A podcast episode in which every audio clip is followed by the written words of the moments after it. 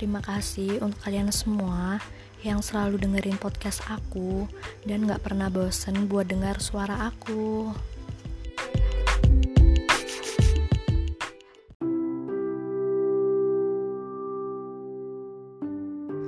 Bahkan sampai sekarang saya masih ingat gimana rasa takut ini saat kamu mengucap kata pergi.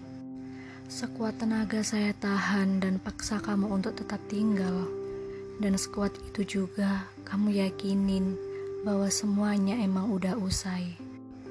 Kamu tahu, saat itu yang kamu akhiri bukan cuma hubungan ini, tapi kamu renggut semua rasa percaya, ceria, bahagia, bahkan dunia saya sendiri. Dan sekarang saya harus berjuang mati-matian untuk mengembalikan itu semua.